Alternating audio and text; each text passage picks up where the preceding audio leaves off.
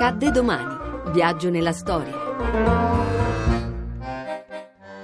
11 luglio 1982, finale dei mondiali di calcio in Spagna. Una delle mie gio- gioie più grandi da quando sono Presidente della Repubblica. L'Italia comincia male. Molto deludente è la prima fase del mondiale spagnolo, con una qualificazione con il fiatone, ottenuta dopo tre pareggi. L'Italia è attesa nel girone della morte. C'è l'Argentina campione del mondo e l'immenso Brasile. Previsioni? Nerissime, subito a casa.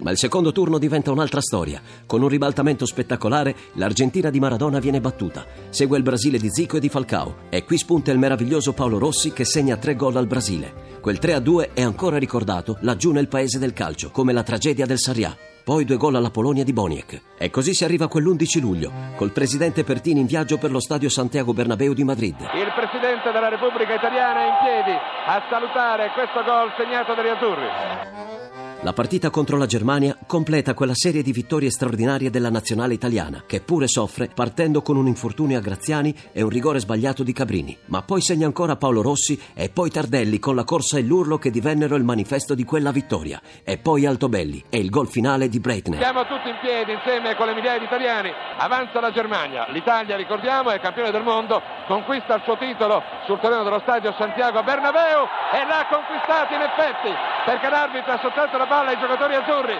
l'ha alzata verso il cielo. L'Italia è campione del mondo per la terza volta, per come avevamo cominciato questi mondiali, per come soprattutto ci eravamo arrivati, abbiamo conquistato un posto al sole e che sole! Pertini in piedi applaude, tra gli sguardi divertiti e imbarazzati dei reali spagnoli e del cancelliere tedesco Helmut Schmidt, e sarebbero diventati parte del repertorio di quella vittoria, sia il suo non li prendono più sul 3-0, sia la partita a carte con Berzot, Causi Zoff sull'aereo del ritorno, opportunamente ritratta dai fotografi assieme alla Coppa vinta.